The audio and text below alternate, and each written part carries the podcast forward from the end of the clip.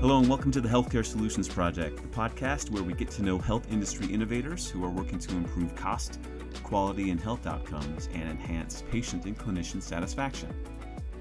I'm Don Siemens, and today I am talking with a healthcare maverick who wants to teach everyone, and I mean everyone, how to be an entrepreneur. Marcus Whitney. Marcus, welcome to the Healthcare Solutions Project.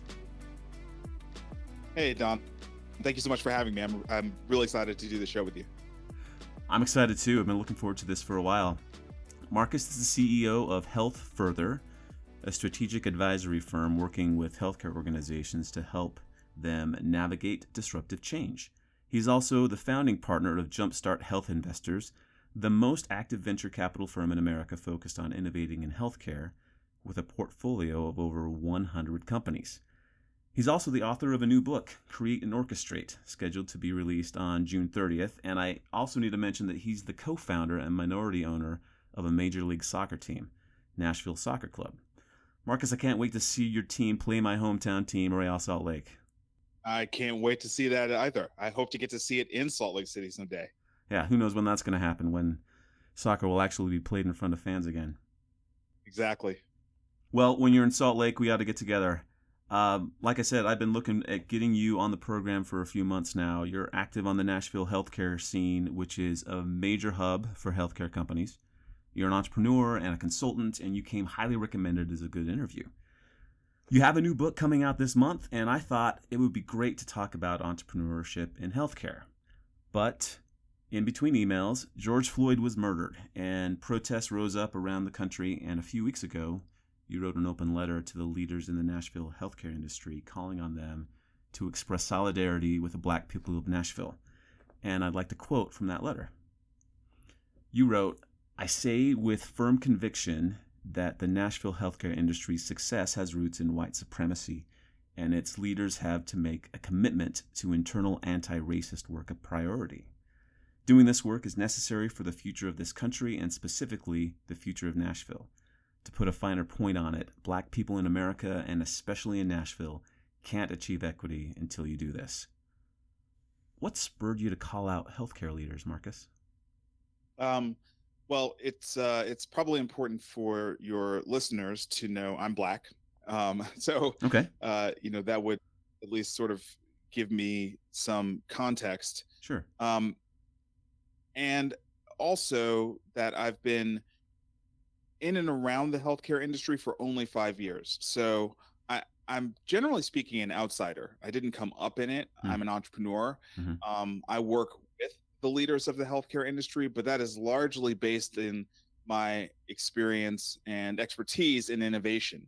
Mm. Um, through the work that I do with my venture fund and my partner Vic Gatto at Jumpstart, um, and also work that we've been doing through Health Further and my partner Steve Trematier there over the last five years. That is what has given us access to leaders in the healthcare industry. Um, and so, because I'm not on their on their payroll, um, I didn't come up through their systems. Mm-hmm.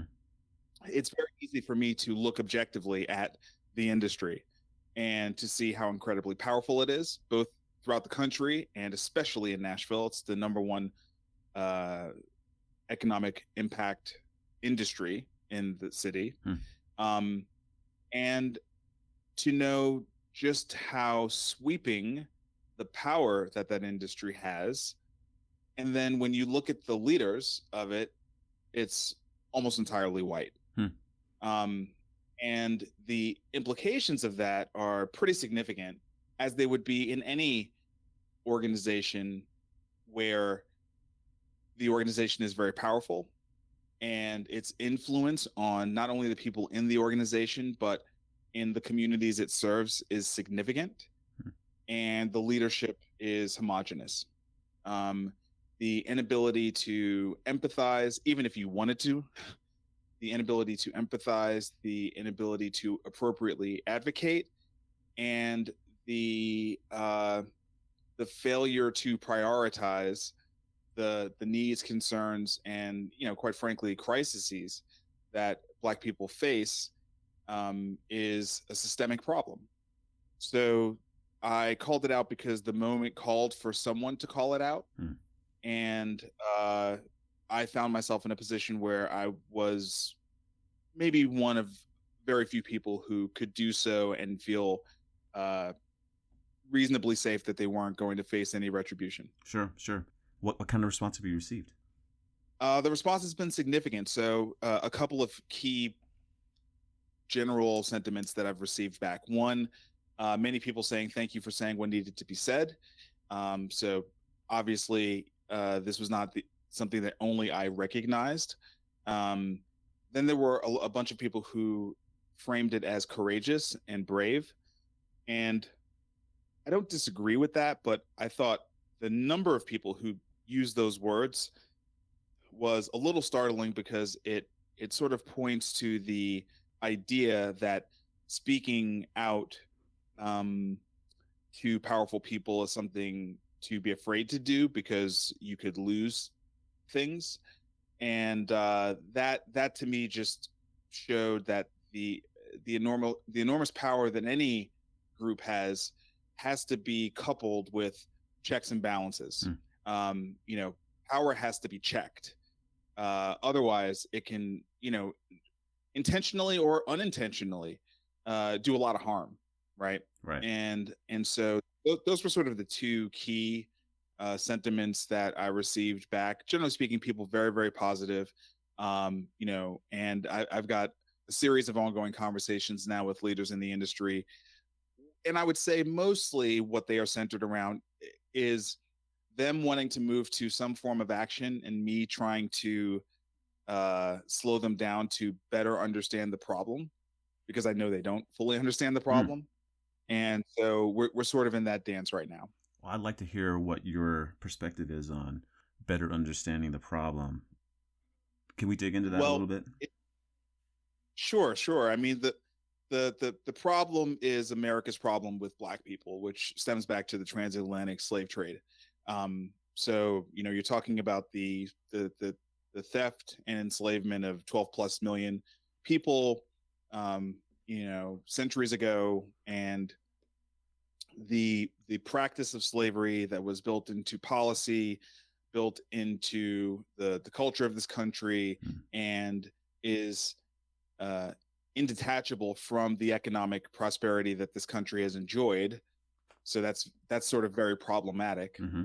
And then, you know, the last let's just call it 150 years, which has been not slavery, but segregation, oppression, um, other forms of of policy that could be seen as akin to slavery, you know, the 13th Amendment.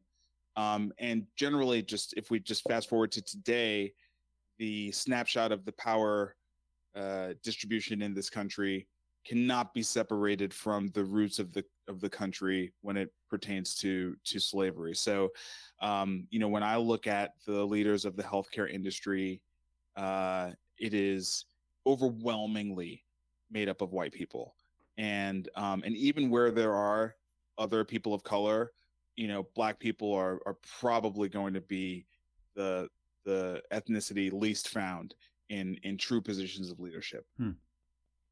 I've been in the healthcare industry for 20 years, and from my perspective, I live in a state that really doesn't have a, a high minority population. The highest minority population here is probably Hispanic. Next is probably Polynesian, and then it's black. And uh, in, in the companies that are owned within this state, um, it's definitely a white majority of leaders there. I've also worked for a larger organization that's based in Minnesota, United Health Group. And uh, in my hmm. interactions with that, more African Americans on the boards, uh, within the leadership teams that I was actually able to work with personally as well, but, you know, overwhelmingly white. Um, I, I would be interested to uh, delve into this a little bit further. You asked for a commitment to do internal anti racist work. What do you mean by that?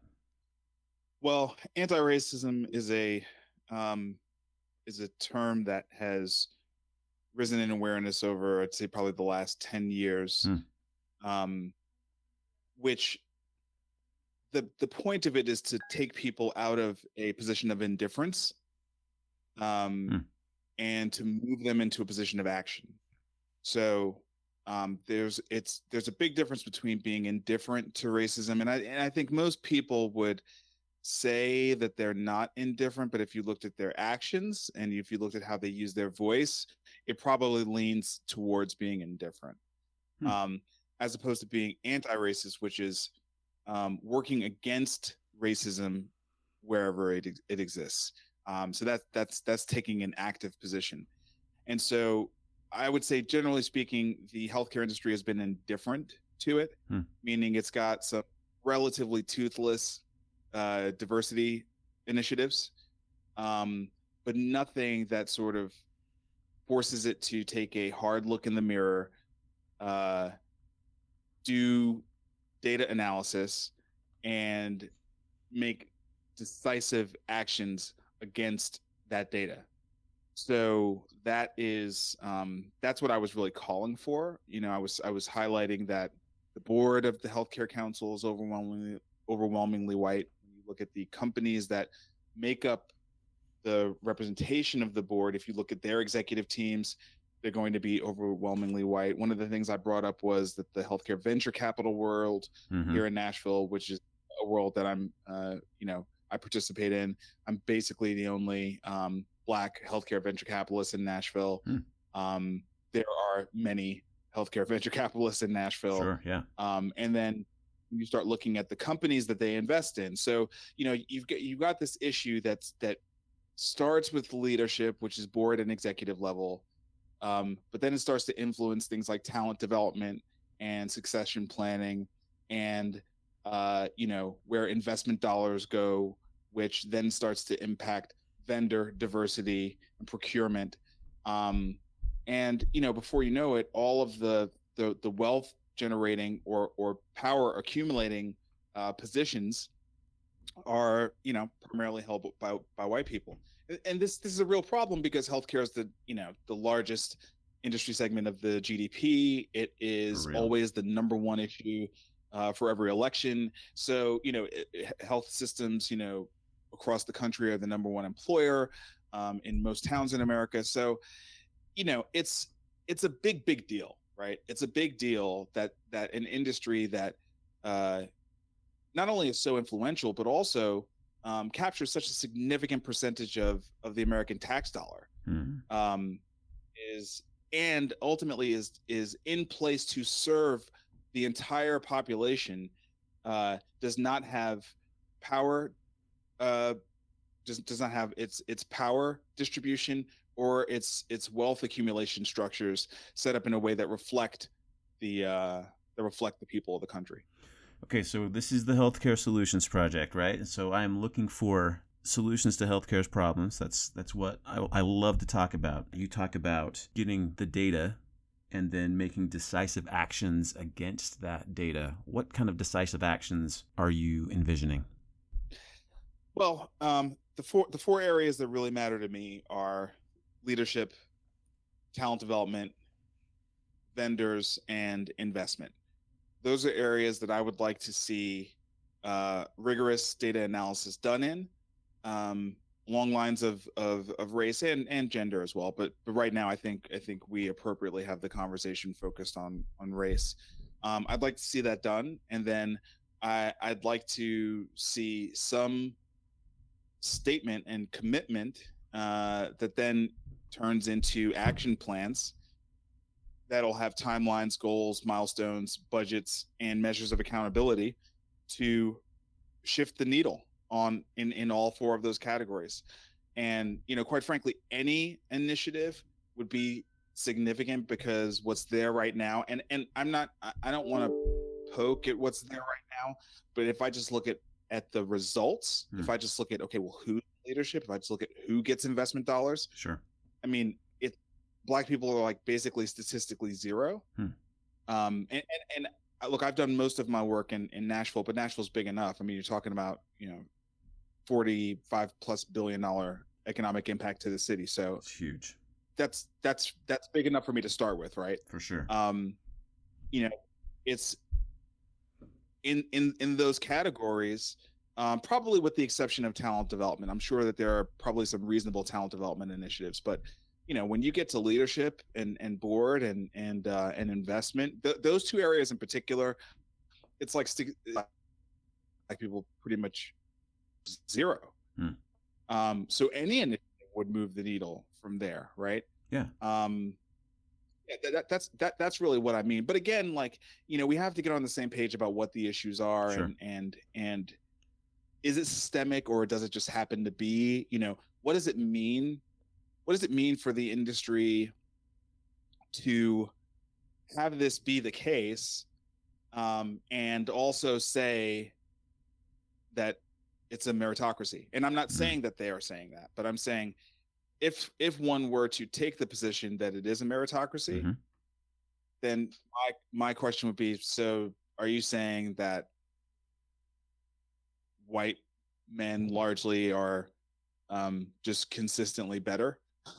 hmm. um, so so that's that's where the that's where the question of of uh, you know that that that that's where the question of of anti-racism comes in um, the the need to actually take real action against uh, the the systems that that are perpetuating this situation. Hmm.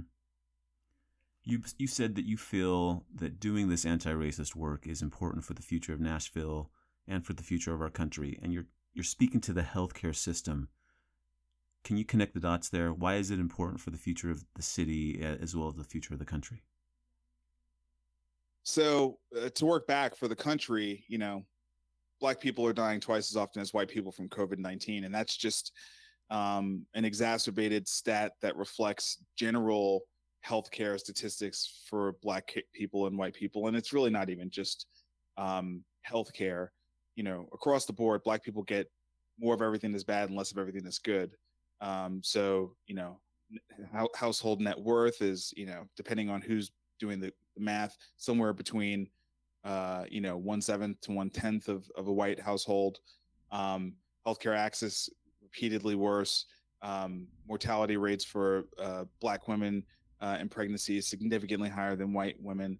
Um, and so, yeah, you know, you just kind of go on and on, and you say, well, this is really sort of a, a crisis state for black people but when you don't have any black people advocating that it's a crisis state at the top of the healthcare industry, it just becomes the accepted norm.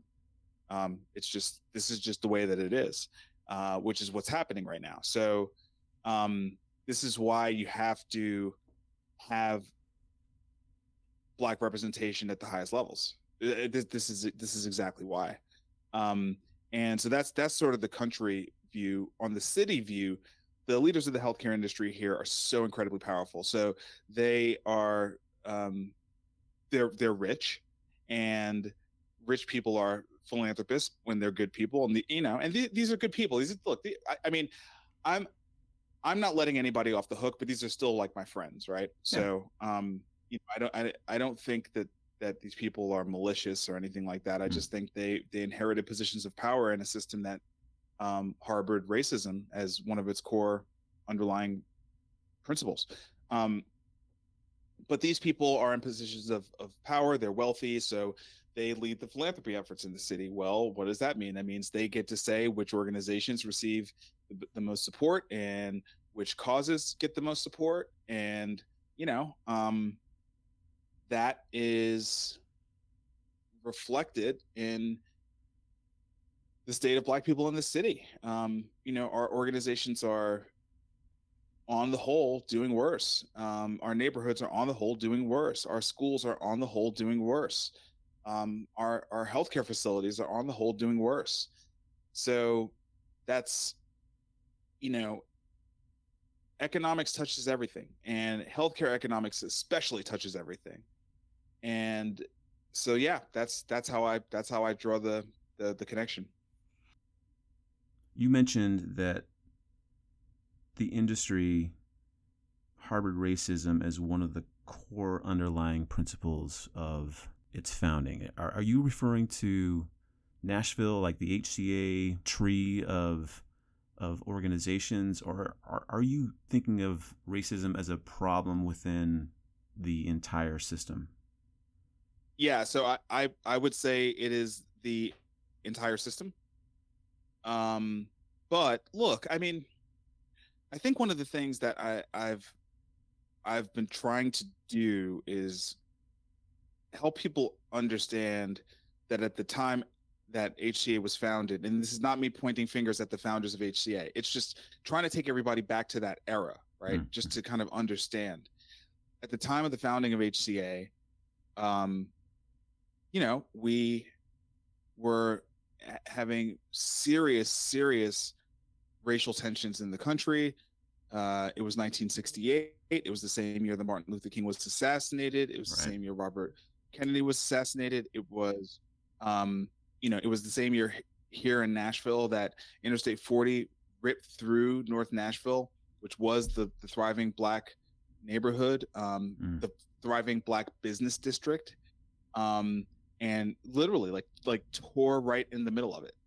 Um, and and so you just have to sort of understand that the industry was founded on this company that was founded in a time when no black person could have ever founded that company you know and that that didn't just end in 1968 like that that continued you know to even even today we're dealing with uh we're dealing with trying to get a bust of the founder of the Ku Klux Klan removed from our state capitol and you know i don't see the leaders of the healthcare industry saying, hey, this actually could be a serious mental health issue for black people who hmm. have to go into the state capitol or want to feel like they actually belong in this state. So, you know, that's what I mean. I mean, this is the South. We, you know, we we we have we have a history of deep racism, you know, and, and, and the entire country does, right? The entire country does. But in the south it's a particular brand of racism right? It's it's sort of steeped in um it's steeped in the confederacy it's steeped in uh you know a deep affinity for slavery and um and and white supremacy. And you know the ku klux klan was founded in, in the state of tennessee. So this is just it's just american history right it's not like i'm not trying to pick on anybody um but it doesn't help to ignore these things. I want to come back to this, but I'm going to shift gears a little bit. In the subtitle of your book, you call yourself an unlikely entrepreneur. Tell me what you mean by that. Yeah, so um, I was not raised around entrepreneurs. Um, I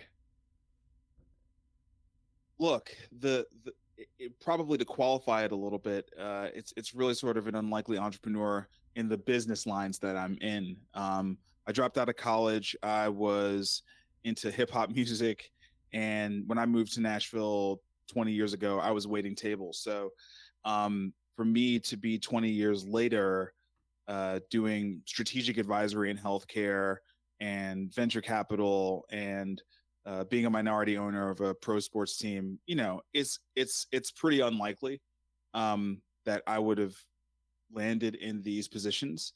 So that's that's really what I'm referring to there. What was it that attracted you to the healthcare industry? Uh, necessity, honestly. Mm-hmm. Um, necessity, I would say. Uh, I I was trying to create a successful early stage venture business with my partner Vic, and we did an we did a typical tech accelerator from 2009 to 2014 uh, just to give some context, in 2009, we were one of the first 100 accelerators in the world. Um, hmm. And we were getting deal flow from all over the world. And uh, we got the original Techstars playbook to work with. We were the first accelerator in the state of Tennessee, um, maybe even the first accelerator in the Southeast. I don't know that I can 100% verify that, but it sure seems like we were that early. Hmm. And, you know, by the time 2014 came around, there were maybe three or four thousand accelerators uh, around the world. So the market became completely saturated, and we realized that if we wanted to continue to invest in early stage companies with the kind of model that we had in place, we wouldn't be able to keep just doing tech deals. Um, mostly because we wouldn't get the best deals and we couldn't even really help them that much based on Nashville's strengths.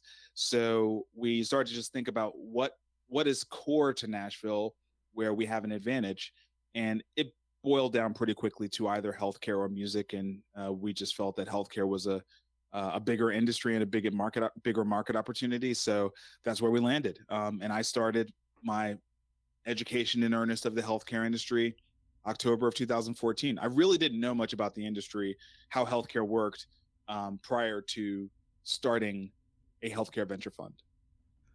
Well, I think it's fabulous that you're to the point where you are and you're successful. You know as well as anyone, in the way that you've studied healthcare and probably the way that you've experienced healthcare, that the industry is full of problems. You know, costs are ridiculous, and in terms of quality, the value for what we get based on what we spend, it doesn't add up. And clinicians are unhappy, and patients and their families definitely aren't happy. How are these problems impacting the black community? More so, right? Um, you know, um, if you take all those problems and you just throw some multiplier on them, and that's that's how they impact black people. Um, that's that's kind of you know par for the course for black people in America. Um, so I think that it's it's all of those problems, and then the lack of advocacy, the lack of appropriate clinical trials for pharmaceutical drugs, um, appropriate clinical trials for uh, for methods for therapeutic methods, um, lack of access to care, um, lack of access to good food, um, on and on and on. You know, all, all, those problems plus plus more. Hmm. You know, the the general uh, incentive model that does not uh, that does not help the industry move towards actually helping people be well, but simply you know performing procedures. Generally speaking, you know, um, I, don't get me wrong. Like I I I, I love the industry. There's there's amazing people in it, but the incentive model is wrong, and I think you would agree with that. And I think you know for the real. reason why many clinicians uh, are not happy is is for that that very same reason. Mm-hmm. Um, you know, the incentives are not not set up correctly, and those things have a really big impact when black people don't even really have access to the kind of capital to to, to pay for the procedures to work them way to work themselves through to the to the well-being piece because the industry is just not designed to help people be well um, outside of procedures. Okay, so here's where I want to try to connect the dots a little bit. You've written a book, Create and Orchestrate, that I am really excited to read. It comes out on June 30th, but I have already read the chapter that's available online. I want to try to connect the dots between. Awesome. Yeah, it's a great book. Great, uh, great start. Anyway, I want to try to connect the dots between what you. you wrote in the letter to the Nashville healthcare leaders and what you wrote in your book. So here's a quote from chapter one. You say, "I see a future where most of the world's population believes they can be entrepreneurs and have the tools to do so. This era of rapid change, important problems to solve, and democratized access to technology makes that future possible. So, can entrepreneurship, in your opinion, provide solutions to some of the problems black communities are facing? And I'm hoping you can answer that question both generally and in relation to what healthcare is going through. Yeah. So, uh, obviously, for me, the answer is yes. Um, I believe that America's fundamental um, cultural system, even more so than democracy, is capitalism. Um, sure. And I, I, believe we've even sacrificed aspects of our democracy for capitalism. Hmm. And so, entrepreneurship to me is a necessary skill if you really seek to solve some of the big problems in America. Um, now, uh, you know, entrepreneurship does not exist in a vacuum, right? You, you many times entrepreneurship requires uh, policy work um, in order to change the rules of the game by which you're building your business or building your enterprise. I think that's true. But uh, the the rigor that forces you to take a problem, try to come up with a solution, and put it through um, the the stress of being sustainable is exactly the skill that entrepreneurship affords you. And I think that that is an important skill for all sorts of people to get. You know, I think, I, I don't think that it's just for people on the outside of the system. I think many of the people on the inside of systems, you know, would have a better chance of making change if they ran them through a true entrepreneurial filter mm-hmm. um, and understood everything about them, how they were going to change culture, how they were going to be operationalized, um, certainly how they would impact finance, um, you know, how they would service these new initiatives that they want to do. Too often, um, solutions to problems are are crafted in the academic way, where they don't have to stand up to the real world rigors. Um, and uh, that's that's when that to me that's when no change happens, right? It's like you can write a really great paper, but you can't actually launch it. And then the, the other thing is mm-hmm. entrepreneurship requires risk, usually like personal risk. Like someone has to be able to put their own money, their own time, their own their own reputation on the line to try to see something through, and um, that's that's what that's what's required to really make change. Um, there's I've never met an entrepreneur who hasn't failed because that's kind of built into the model. You, right. you, have to be willing to fail to actually do it.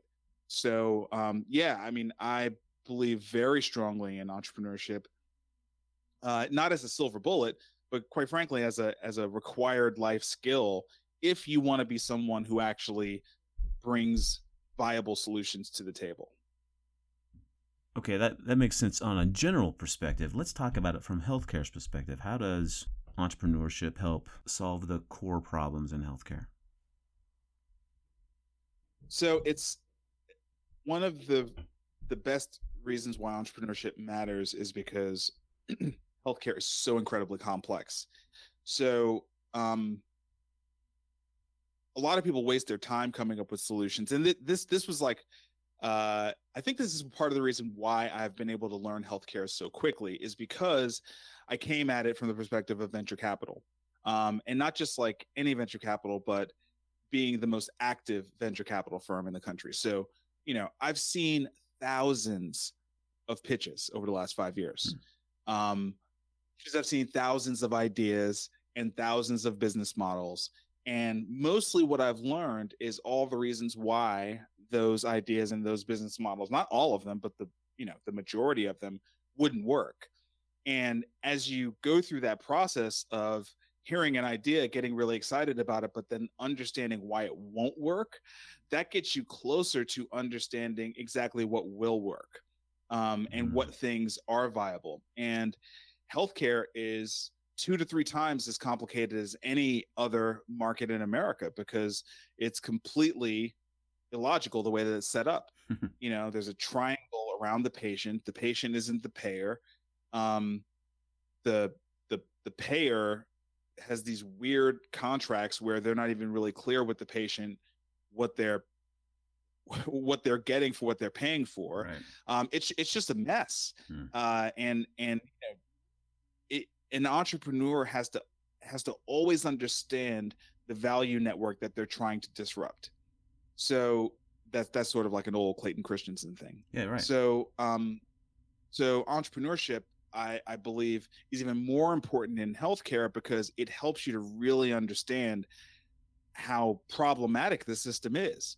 You know, as you as you go through all the all these great ideas and you realize exactly why they won't work you know exactly why there, there's so much stagnation you eventually start to get to a path of understanding exactly what does work um, you also understand that some things simply have to be moved at the policy level um, because again healthcare is a different kind of industry it's highly regulated mm-hmm. um, and it's not just highly regulated but the the the menu of, of services and, and prices are largely set by the government.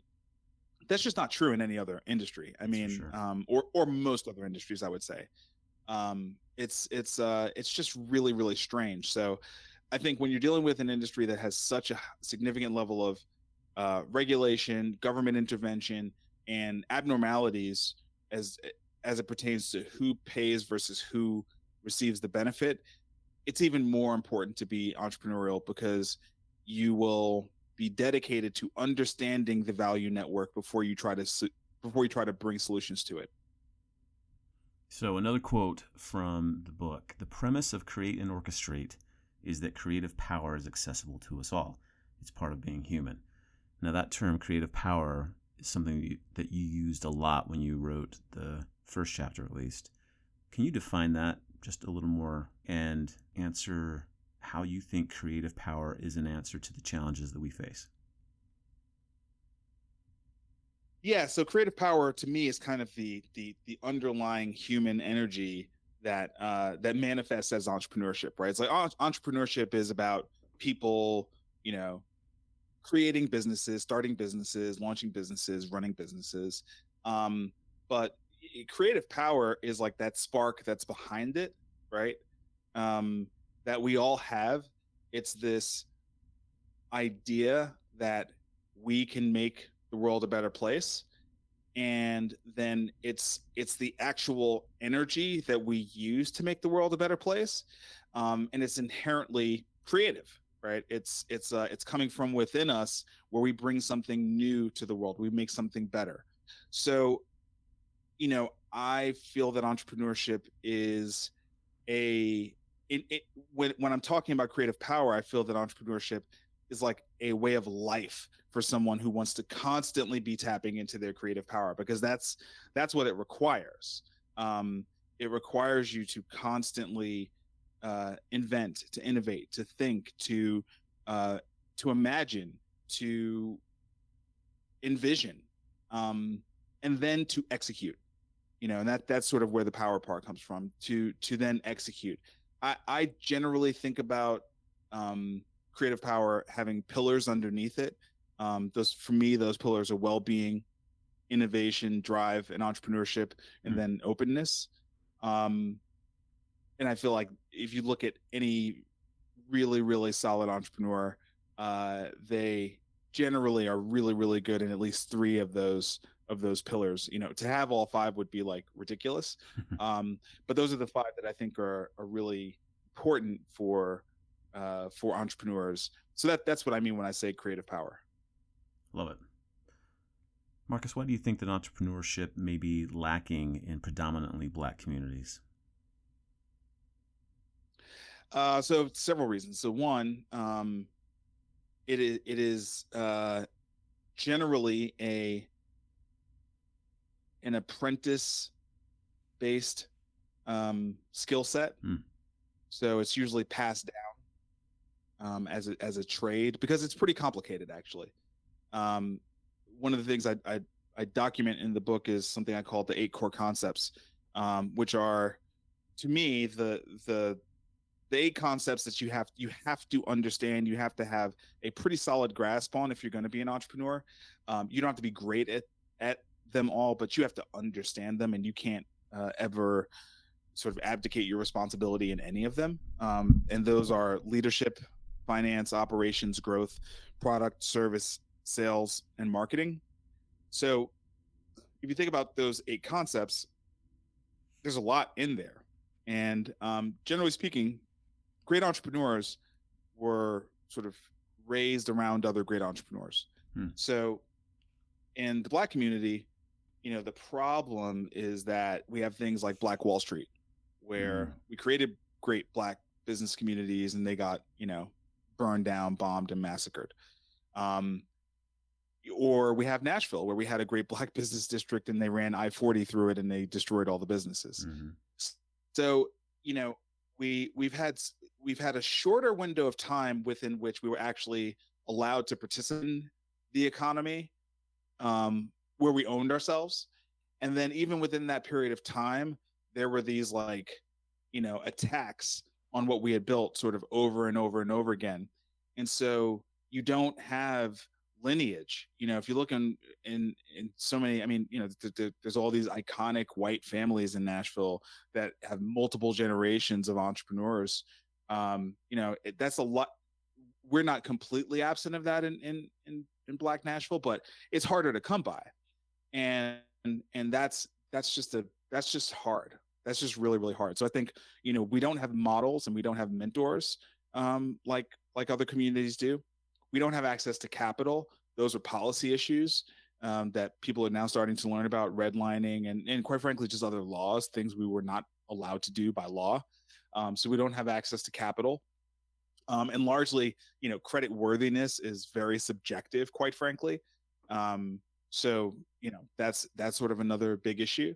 Um, and then we just don't necessarily have people telling us that like this is something we can do that we should do that is very empowering that um, doesn't require all of the credentials that uh, have to be validated by a third party mm-hmm. so you know these are these are the kinds of things that uh, that i'm hoping my book can can be a part of contributing to really really you know i didn't write this book for for for black america. I wrote this book for america because i, I feel that there are marginalized communities of all colors in america that are um, suffering from socioeconomic challenges and i think entrepreneurship can be uh, an incredible skill to help. It's not it's not a like i said it's not a silver bullet. Policy is always going to be a big deal. Um, but certainly, you know, if you're asking me specifically about the Black community, yes, you know, I, I really want to um, both be a model, um, not as th- I'm the way to do it, but like I am a way you can do it, hmm.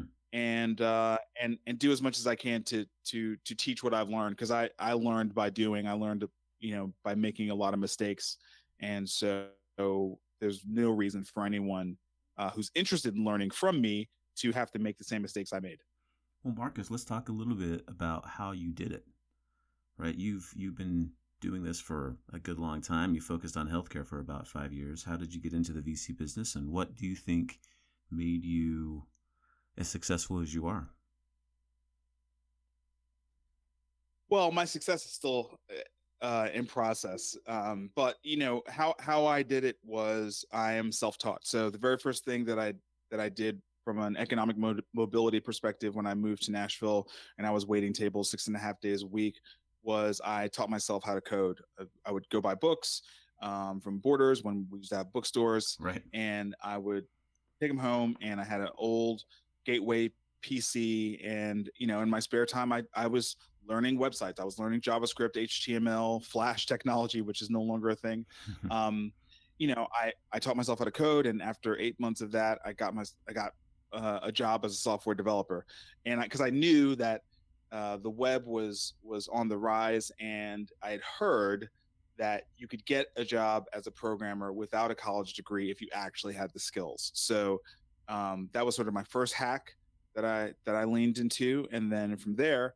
Um, I spent seven years in the software industry, sort of worked my way up to a head of technology um, position, and started to transition into more management skills, and then I used the, that experience to launch out and do my first venture uh, seven years later. So all that's all that's in the book, but um, that's that's how I did it. In terms of how I broke into venture capital, uh, you know, it was it was mostly trying to be an apprentice to an existing venture capitalist. So you know, who's now my partner. Um, my my partner Vic, he was he was at a different firm he wanted to experiment and innovate in venture capital. Uh, so he looked for people to help him with Jumpstart Foundry when it was just a tech accelerator, and I poured myself into it. I, you know, I spent as much time and energy as I could helping him. Um, you know, the, the value I brought was I was a technologist. He needed that person, so um, I brought those skills. I worked for free um, for five years. You know, um, and at the end of five years, when he decided he wanted to leave his job and do it full time, uh, he gave me forty percent of the company. So that's that's how I got. That's how I made my break. Wow, that's incredible. So let's talk about uh, the companies that you're funding right now. We've talked about the three big problems in healthcare are, are cost, quality, and satisfaction. Can you share some examples of how the businesses that you funded are helping to solve some of these problems? Yeah, you know, um it's it's so it's so sad, right? That um the businesses that I would say that have done the most work in those in those areas probably are not drastically helping patients. But I will mention one company uh, that I think is pretty inspirational in terms of what they do. So we have a company in our portfolio called Bell, and they started out as a concierge company for um, beautification, so massages, pedicures, manicures, sort of things of that nature. Mm. And it, it, was actually much more of a health and wellness business than an actual health care business.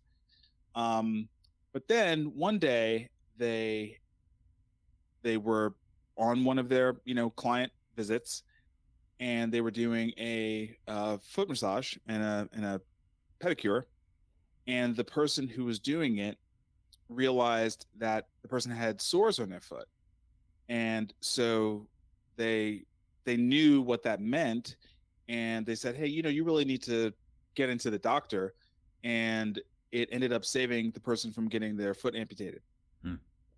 and so they realized that this um, this procedure that people see as a benefit as beautification so they don't mind it it doesn't feel like a healthcare um, visit can actually prevent uh, diabetic foot ulcers from resulting in people needing to get toes or maybe even the entire foot amputated. And so um, they have which cuts costs and certainly improves quality and satisfaction. Absolutely. It sort of hits on all three of those things. Mm. Um, so that's that's just one of those really simple innovations that it's it's simple but it's not obvious, um, and is has just been a win win win. It's a win for the company. It's a mm. win for the insurance companies, and it's a win for the patients. Um, and so that's that's a company that that we that we love. Love it. Marcus, if you are looking towards the future and making healthcare work better for all marginalized communities, as you've mentioned, what gives you hope? Um, you know, I I believe at the end of the day that the healthcare industry is full of really great people. That's that's that's been the best thing about the last five years. Is you know before this I was in digital marketing, and I got to tell you, like digital marketing it can be pretty vapid, right? Mm. Um, it can be just a, a, really depressing space where people are just using people's data to sell them things they don't need, or, right. um, you know, in the worst cases, it's like the Cambridge Analytica stuff. Mm-hmm. So I was working in that space for a long time, and um, you know, I can't say that a lot of the people in that space were good people. Um, in healthcare, even though we have so many problems and different ideas about what's right and how to solve those problems, largely, largely, the people in this industry are really good people and and uh, want to do the right thing. And I think we got a good view into that, uh, you know, in the early days, weeks, and months of of uh, this pandemic, hmm. um, just in terms of what these people are really signing up to do for their communities and and you know broadly for the country. I think that uh, as the conversation gets more honest and more people are allowed to have the conversation, there's a high degree of likelihood that the the leaders of this industry will make moves in the right direction. Um, such a big part of changing the industry is the government. That's probably where I have the lowest expectations and I am least optimistic. Mm-hmm. Is no way to really change this industry the way that it's structured without significant legislative change. So that's where I'm I'm low in my optimism. But for the industry itself, the people in the industry, I'm I'm pretty optimistic that um, that that they will um, rise to the occasion and and and change things for the better. Well, I'm glad you feel that way. I feel that way too, Marcus. The the people that I've worked with and interacted with over the last 20 years uh, have made me want to stay in this industry. So you're one of them too, Marcus. It's been a pleasure to chat with you and to get to know you a little bit better and your perspective. Appreciate the time and your willingness to talk about tough subjects. If our listeners are interested in your book or in your VC work, what's the best way to get in touch with you? Uh, these days, I would just direct everyone to go to marcuswhitney.com and um, please sign up for my newsletter. And I just kind of put everything in there. Um, if you go to my website, right at the top, you'll see uh, information about my book, Create and Orchestrate.